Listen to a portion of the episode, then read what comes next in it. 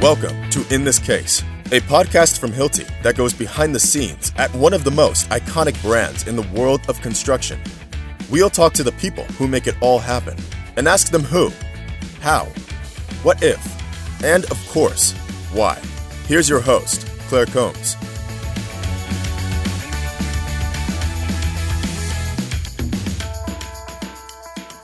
Each year, millions of people find themselves facing life threatening situations as a result of natural disaster or human conflict.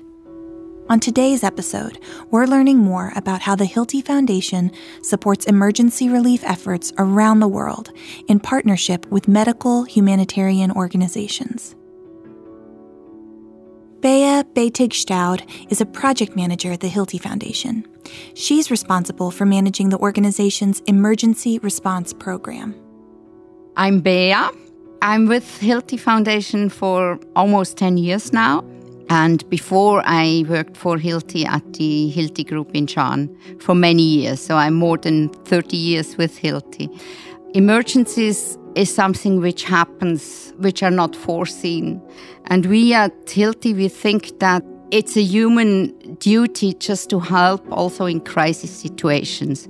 That's why we decided some years ago that if there is an emergency, that we want to have partners who are able to help in a very fast and efficient way. Because we think it's a duty, it's a human duty also of Hilti to help in such situations. Functionally speaking, the Hilti Foundation's emergency relief program stands apart from the Foundation's other areas of focus in a pretty meaningful way. It is a different issue because we cannot jump in and, and do proactively something against emergencies. They happen and we have then to react. So that's why we decided okay, we need strong partners who are really the expert in such situations and who are ready within a very, very short time to get there to that place in order to help, either to rescue people or to give medical advice or medical help and so on. One of the primary organizations that the Foundation partners with for this life saving work is Doctors Without Borders. Operating since 1971, the organization has European roots Throughout this episode, you'll also hear Doctors Without Borders referred to as MSF, which is the abbreviation of the French name, Médecins Sans Frontières. MSF is a medical humanitarian organization which is uh, working in various resource poor settings where we are assisting populations in precarious situations. My name is Abi Tamrat. I'm a medical doctor by profession and I've been with MSF for more than almost 20 years now. Currently, I'm uh, responsible for medical technologies and innovation lead for the Swiss section of MSF uh, in general. We work in, in various crises, uh, whether it's man made or natural disasters. We have been working on epidemics Ebola, cholera, the current COVID outbreak. As a medical humanitarian organization, we basically intervene to assist and save life, but also we are known for witnessing and standing on behalf of those who are being or facing some atrocities at that for various reasons. Doctors Without Borders, or MSF, was jointly founded by 13 doctors and journalists who had witnessed widespread human suffering firsthand. They clearly understood how geopolitical complexities can often make it even harder to treat people who are suffering. From its inception, Doctors Without Borders has aimed to provide care in an impartial and independent way. As we'll hear, that fierce commitment to independence has allowed their teams to go where many other organizations can't or won't. MSF have a charter that describes our mandate on impartiality, neutrality. Basically, we are, of course, standing on behalf of those who are suffering. But beyond that, we do not show any kind of preference to any side. This has allowed us uh, in the past years uh, to intervene in situations where both sides of, uh, of a conflict, for example, need assistance and understood our, our position. And this is something that we strongly defend because we also believe that our safety comes from the fact that people know our mandate and they understood what we are trying to do and give us that sense of protection or let's say acceptance in terms of what we do. Of course, from time to time, this will also bring us into a certain conflict because we do speak out when we see uh, atrocities being done. So this is also part of the character of the organization and also part of our uh, our work. Yes. They go really to very remote places where there are no roads. Sometimes they just walk to the places they have to go and do their work. So sometimes the challenges come from working in isolated, remote locations, or dealing with incredibly tough terrain. Often, the medical teams are putting themselves in situations where they face serious personal risk in order to help their patients.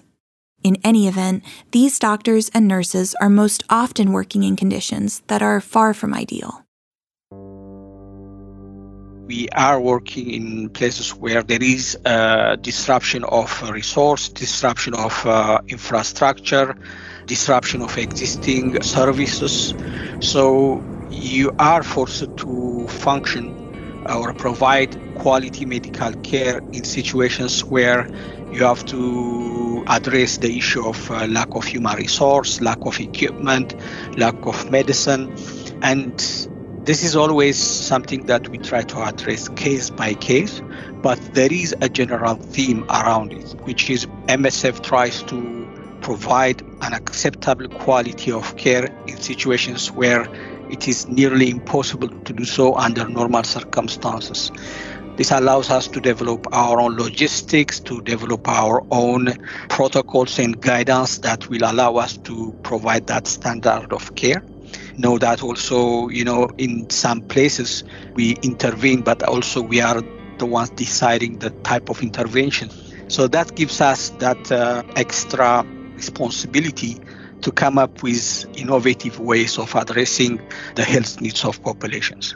Basically, our work has been influenced by bringing what so-called the Western technologies into the Southern Hemisphere where they could do much good but under very constrained circumstances. So this has led, led us into different interventions.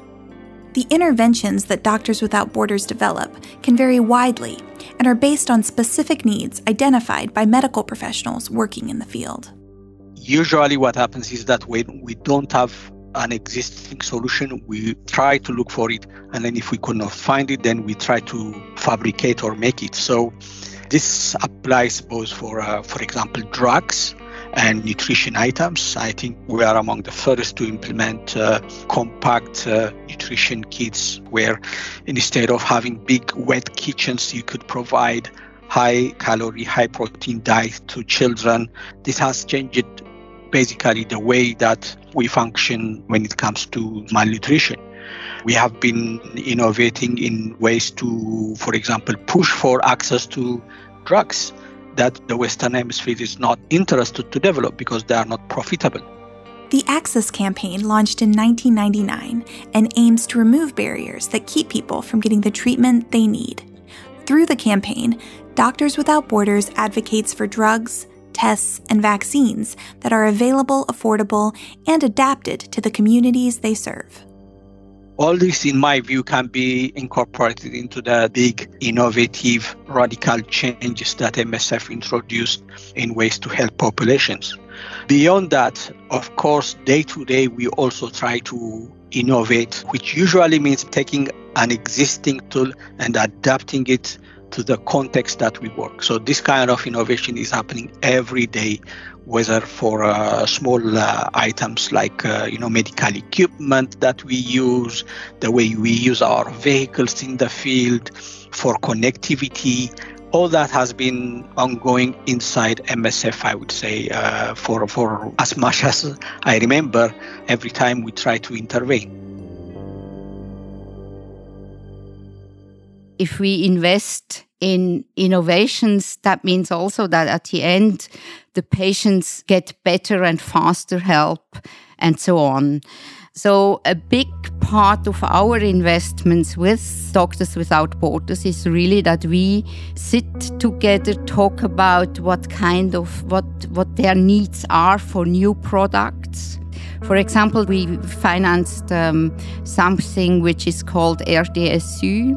This is a inflatable tent operating theater. Actually, it's composed of nine parcels, which all in all is really a complete operational theater which helps them in very remote areas to do operations everything what you have to have in an operational theater is, is in there under the right condition it's something that we, we really like to use when it comes to medical intervention so to speak in acute emergencies it must be light enough that people, doctors, and all the other st- medical staff can transport it, even if, if they might not have a car to transport it. So by foot, walking up somewhere, and so on. And that's really very innovative. I remember well that when they composed or when they put together this, this innovative inflatable tents. It was, of course, doctors, but it was also other engineers and uh, many kind of people working together in order to make that really happen and, and be a good thing. So one doctor said, yeah, he would like to have this kind of X-ray machine. And, you know, one of the logistic people he said yeah but you know this machine is very heavy. It's over a ton. You cannot transport it you know? So this was one thing where they really had to find and search for, for an X-ray which works, which is so light that people can transport it by walking. And like that, the whole thing, everything what you need in this operational theater had to be thought through in order to make it uh, very light, transportable by few people. The reason why we need such hospital is very simple if you are in a war zone or a disaster area, the first thing that goes usually is the hospital. And the first thing that people need is acute surgical care, acute medical care. And you have to, time is of, of a great value there. You could spend six months building a proper hospital or rehabilitating an existing one. Or the other alternative we come up is a modular inflatable hospital where your, let's say, operating theater, recovery, and so on can be basically put into place in a very short time, where you are also very much sure as to the standard that you could get, the quality of the house, the air condition, and uh, let's say the ambience for conducting major surgery. So these are all important, and a physician which, who, by the time goes from a certain place to the disaster area to find that the hospital is ready to receive patients is basically translating to saving lives directly. And Doctors Without Borders isn't the only medical humanitarian organization with which the Hilti Foundation partners. They've also connected with a group called Physicians for Human Rights, and specifically the organization operating in Israel. Hi, I'm Ran Goldstein. I'm the Executive Director of Physicians for Human Rights Israel. In the last six years, I managed the organization which promote the rights to health of everyone who lives under Israeli control. We combine between humanitarian aid we give people and policy change. So they, their clients are also all kinds of people in Israel who need help, medical assistance. We have a clinic, an open clinic, a walk-in clinic in, in Jaffa, which run by volunteers. And everyone can come inside. We don't have, we get the details of people, but of course it's very confidential. And people are not afraid to come and see us because they know we will never report about them to the authorities. One of our uh, biggest operations and project is the in, in the West Bank, Gaza, which is where the Palestinian people are living, which uh, it's areas which occupied by Israel or at least controlled by Israel, like Gaza, which all the surrounding is controlled by Israel. People cannot go into Gaza or go out from Gaza without the permit of the Israelis. And we have a mobile clinic which go every week with doctors, volunteers, specialist doctors between 10 to 12 to this West Bank area. We open one day clinic in a public place like a school. And that's actually the thing which we support. Mobile clinics, it's uh, as it's the word says, it's going to those places where there is medical need needed the most, which is the Gaza Strip and also the occupied territories. And then uh, people from all the area are coming and receive treatment and free medications. The economic situation in those areas, both in Gaza and in the West Bank, is, is, is really also because of the COVID, is de- deteriorating. And the fact that people cannot afford themselves very basic medication we see the impact of it every week, and the number of medication that we need to provide to people is uh, getting higher.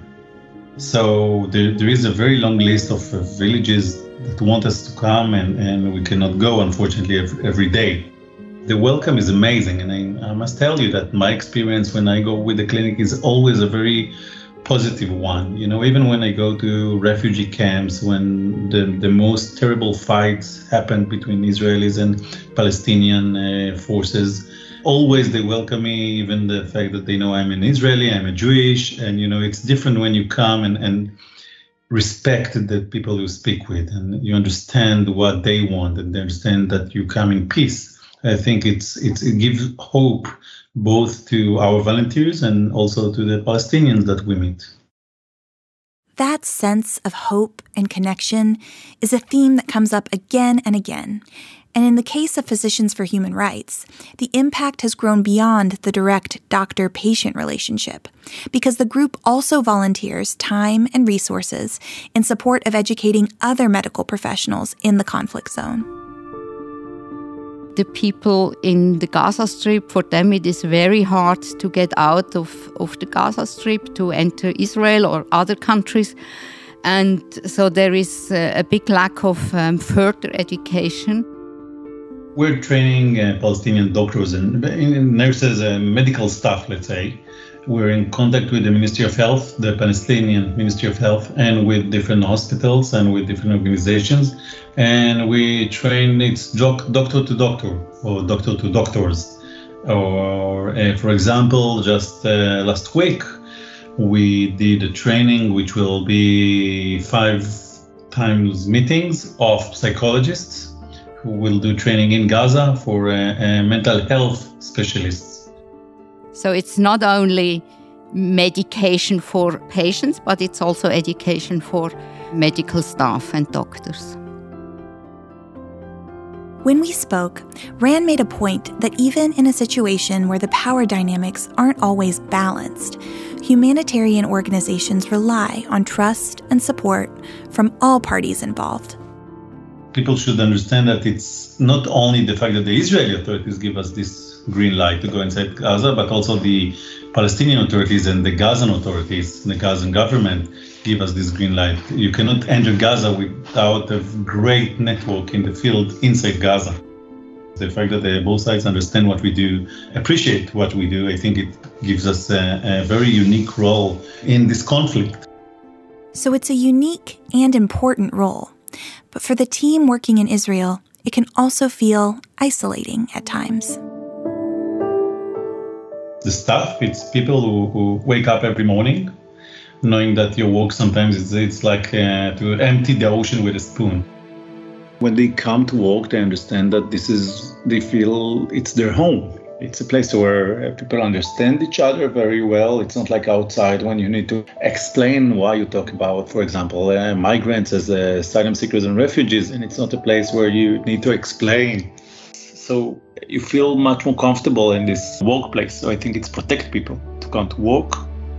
Partners like Hilti and other partners that we have playing a really important role because without without you we won't be able to do our work. But not only that, uh, you're part of our ability to speak with the world. The fact that we speak now and the fact that I was in a Hilti main offices in Liechtenstein and, and, and spoke with some staff in Hilti and explained what we do. And I think it's important that the world will, you know, understand that health it's a basic right and people need to be equal in that sense and it's important not only because of the funding that we receive from you, but also the fact that you give us another voice and to be partnered with Hilti and other partners that we have. It's a great honor for us. It makes you feel humble somehow because you realize how, for the medical staff, for these organizations, it's not easy. The work is definitely not easy, but with courage and a long term commitment, Partnerships like those that the Foundation has forged with Doctors Without Borders and Physicians for Human Rights can make all the difference. When, uh, when I see this kind of uh, symbiotic relationship, it makes me really happy to know that, uh, you know, we are not alone.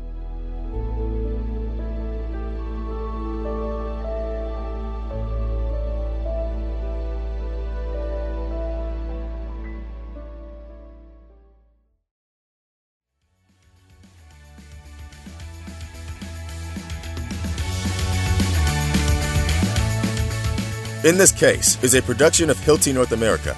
To give us feedback, ask a question, or share an idea for a future podcast, email hiltidirect at hilti.com.